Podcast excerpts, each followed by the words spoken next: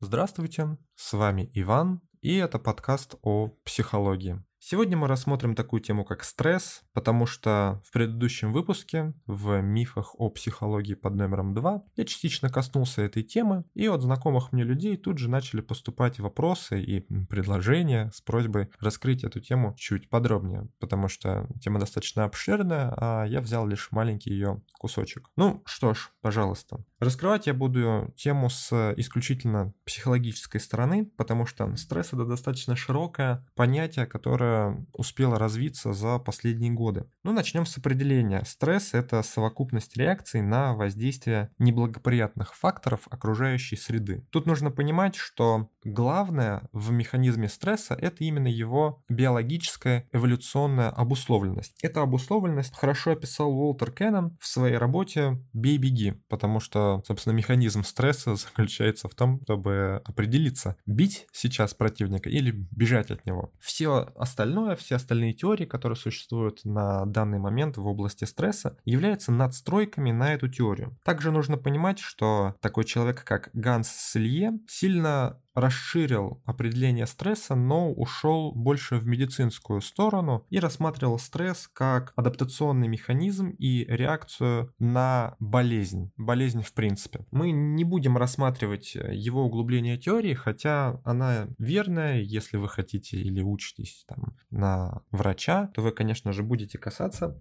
этого момента, но сейчас же в психологии, в своей психологической деятельности, в работе с клиентами, главное понимать основной момент работы стресса. Итак, в чем же заключается концепция «бей-беги»? На примере мы возьмем древнего человека, потому что, ну, это самый понятный пример, да, то есть у нас есть каменный век, древний человек, мамонты бегают. Так вот, этот человек встречает некого хищника. В момент встречи с хищником у человека возникает потребность выжить. А выжить это дело непростое. Для того, чтобы выжить при встрече с хищником, по факту нужно очень быстро, за какие-то доли секунды определить, сильнее ли ты этого хищника или же хищник сильнее тебя. Если ты сильнее хищника, то ты можешь его убить. Это будет быстрее, надежнее, так еще и съесть потом можно. А если слабее, то надо бы бежать как можно быстрее, как можно дальше, потому что догонит, убьет. А выжить-то хочется. Собственно, для принятия этого решения и был придуман, создан эволюционно механизм стресса. Что же происходит в эти доли секунды нашим древним человеком? Организм по, ну, точнее, мозг,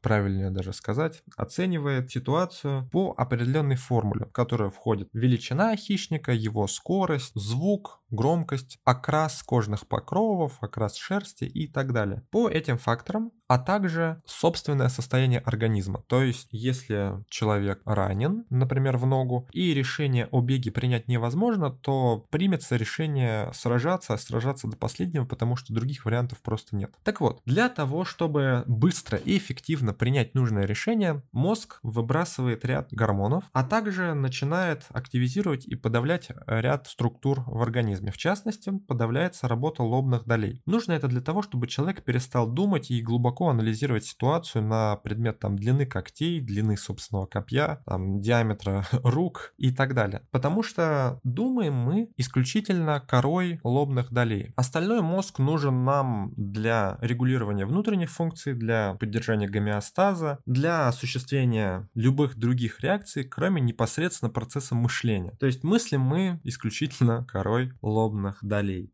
Но это отдельная большая тема, которой мы обязательно коснемся. Сейчас важно, чтобы человек не думал, то есть оценивал ситуацию очень быстро на основе своего опыта и определенных факторов, которых мы перечислили, ну, по условной формуле. Также ускоряется сердцебиение и активизируется, сказать, поощряется работа сердечно-сосудистой системы. Вот, для того, чтобы разогнать кровь и в конечном итоге, ну, если совсем упрощать, как бы принять решение, куда же подать эту кровь в руки там или в ноги. Ну, так, совсем просто, да?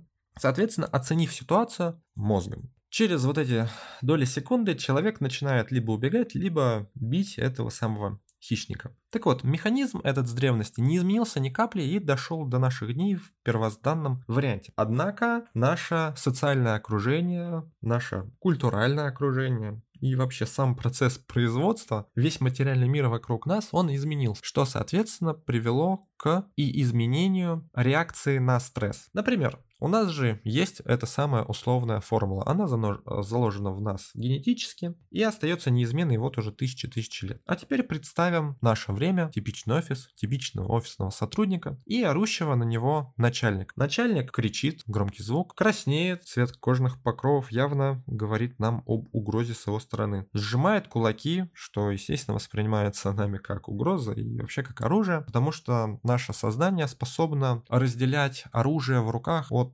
безоружного человека. При этом тут тоже есть свои особенности, например, с восприятием огнестрельного оружия, которое у нас еще не записано культурально, и реакция на него не такая очевидная, как, например, удар битый по голове, когда человек, скорее всего, отшатнется от приближающейся палки. А вот пистолетом непонятно, что делать. Ну да ладно, вернемся к начальнику. По всем признакам хищник нападает. Хищник явно больше, возможно, даже сильнее, но, в общем-то, и ударить можно. Но у нас есть развитая культура. Наш организм говорит, так, стойте лобной доли, не думайте, надо, давайте подавим вашу деятельность, давайте, сердеченько, давай, крутись, работай, кровушка, разгоняйся по организму, но стоп, стоп, стоп. Мозг говорит, куда ты меня подавляешь? Это же начальник, я же понимаю, что от него зависит там, моя работа, моя зарплата, вообще, возможно, дальнейшая жизнь. Поэтому не надо, не надо подавлять, и как бы сопротивляемся воздействию нашей генетики. У нас возникает диссонанс.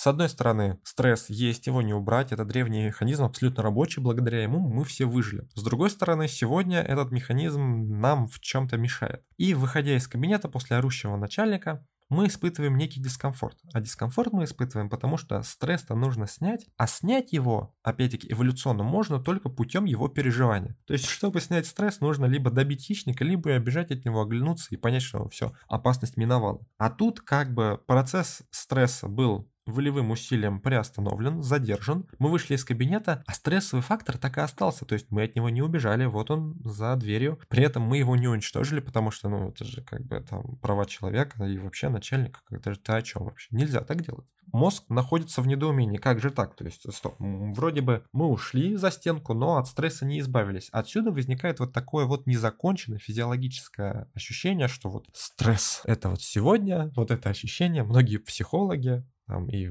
просто в народе называют стрессом. Собственно, как его снять, я только что сказал, его нужно завершить. Это не значит, что нужно нападать на начальника прямо сейчас. Нет, нужно буквально физиологически пережить эти процессы. То есть сделать ряд физических упражнений. Например, побегать вокруг офиса или вокруг здания, да, побить грушу, сходить в спортзал. То есть как-то выплеснуть ту накопившуюся энергию, которая накопилась. Удивительно, да, я как тавтология. Ну, так и есть. Однако, тут же внимательный слушатель задастся вопросом, но подожди, подожди, ведь существует такая реакция, что мы встречаем какой-то стрессовый фактор, то есть что-то стрессовое с нами происходит, и мы так бац и застопорились. И вот не двинуться не можем, не пошевелиться, не вздохнуть, не выдохнуть. Это же что получается? Что это такое? Откуда это взялось? А взялось это, в общем-то, оттуда же. Из древних, там, из древних времен, из анналов истории. Представим какую-нибудь стрессовую ситуацию. Ну, вечер, вы идете по улице, и вдруг неожиданно из-за поворота выходят двое людей в черных одеждах и с чем-то непонятным в руках. И тут как бы оп, и вы остановились. И вроде бы нужно бежать или что-то делать, но вы встали как вкопаны, и все. Что же происходит? В этот момент также включился механизм стресса, который начал оценивать ситуацию. Однако, надо понимать, что в 21 веке мы утратили большой опыт работы с этим стрессом. И если древний человек раньше с малых лет этот механизм как бы поощрял собой, то есть он бил хищника, либо же убегал от него, то сегодня мы мало деремся, мало бегаем, особенно если сравнить с нашими предками далекими. А, соответственно, наш организм не совсем знает, как должен чувствовать себя организм в данной ситуации. Это во-первых. Во-вторых, в противовес у нас есть опыт. Опыт общения с начальником, когда деятельность наших лобных долей искусственно пытается не подавиться. Она сдерживает нас, чтобы мы не дали по лицу начальнику и чтобы не убежали в слезах из кабинета. Таким образом, стресс как бы говорит нам, стой, перестань думать, давай подключай там височные доли, подключай затылочные и убегай, то есть быстро оцени ситуацию и давай. А мы не отключаем лобные доли и начинаем анализировать. Так, стоп, вот эти двое нехороших людей, а они что-то со мной сделают плохое или не сделают? Так, или сейчас мне бить или позвонить в милицию? Так, подождите, а если позвонить, то они же приедут позже, и получается, что я уже тут буду лежать, может, возможно, не в одном куске, и что со мной будет? а если я вызову, то они на меня сейчас нападут, а я вообще быстрее бегаю, а если у меня оружие, а можно и куча, просто каскад мыслей, да, что делать, как быть. А вот это как раз-таки лишнее. Соответственно, из-за диссонанса опыта современного у нас возникает вот такая вот каверзная, неприятная немножечко ситуация. Но стрессуете вы не только из-за двух непонятных типов в подворотне, а из-за какого-то нового сложного проекта, вы не знаете, что с ним сделать, или из-за какой-то нестандартной ситуации, которая случилась с вами в первый раз. Возникает тот же самый эффект. Вы просто стопоритесь, закапываетесь в землю и куда двигаться, как быть, что делать. Вопрос. Как же с этим бороться? Ответ, в общем-то, один. Генетика, она, конечно, генетикой, и многие механизмы в нас записаны, но опыт поколений в нас не заложен. Мы должны его приобретать самим. Поэтому чем больше у нас есть опыта взаимодействия с конкретной ситуацией, тем скорее мы примем решение по этой ситуации. Соответственно, если мы говорим о угрозе жизни, то нужно просто тренироваться. Тренироваться в отношении справления с этой угрозой. Тренироваться не только физически, но и умственно, то есть нужно понимать, как быть в определенных ситуациях. Разыгрывать сцены с подобными ситуациями. Такой подход обеспечит наиболее комфортный выход из возможной травмирующей ситуации. С точки зрения сложных проектов и вообще каких-то ситуаций, которых нельзя заранее предугадать, опять-таки, чем больше стресса в жизни, пусть и маленького, минимального, небольшого, но тем лучше наш организм справляется с этим стрессом. То есть, если говорить совсем приближенно, если вы никогда не сталкивались с какой-то проблемой и жили в идиллии, и все у вас было хорошо, и вдруг вы столкнулись с чем-то сложным, вы всегда будете испытывать просто непомерный, неописуемый, невозможный стресс, с которым очень-очень сложно справиться. Но понимайте меня адекватно. Ситуация, когда вы находитесь в постоянных стрессовых условиях, то есть буквально в хроническом стрессе, совсем не улучшает ваше здоровье. Так что избегайте подобных ситуаций. Фраза о том, что чем больше определенного вида стресса вы испытываете, тем легче к нему адаптироваться верна только в отношении очень-очень узкого вида конкретного стресса. Это не значит, что постоянное нахождение в нем вам как-то помогает. Но погоди, Иван, я девочка. Какие тренировки? Ты хочешь, чтобы я сейчас за оружие взялась или что-то там в какие-то секции начала ходить? Вообще-то я даже не представляю себя в таком образе. Ты, ты, ты серьезно? И тут нужно понять, что я привел пример наиболее яркий и понятный для всех. Пример с угрозой жизни на улице, от незнакомых людей. Такое случается нечасто, но случиться может. Ситуаций, в которых механизм стресса начинает активизироваться, бесконечное множество. Работа с каждой ситуацией индивидуальна. И дать какую-то супер универсальную формулу нельзя, ну, кроме той, что я назвал выше. Как вы будете ее исполнять? Вопрос второй.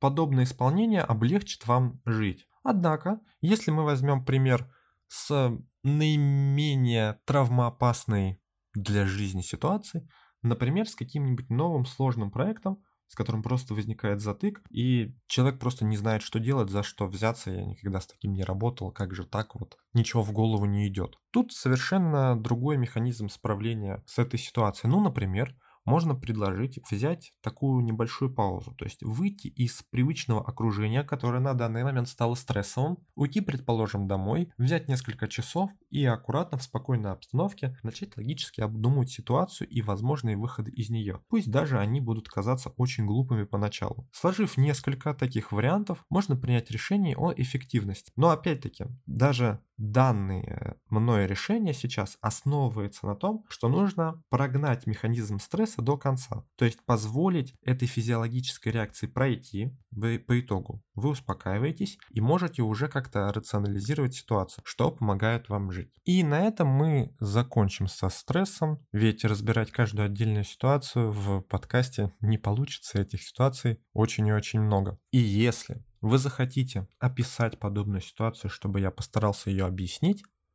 то вы можете отправить ее на почту ivanpsay13 собака. Естественно, на слух никто это не воспринимает, поэтому почта есть в описании к каналу подкаста, если так можно выразиться. Если вы слушаете этот подкаст на Яндексе, то вам придется зайти на канал с компьютера, потому что с телефона там ничего не видно, кроме двух слов описания. Также, если вы хотите записаться на психологическую сессию ко мне, то тоже можете писать на эту почту. А на сегодня все. До новых встреч. До следующего раза. Пока.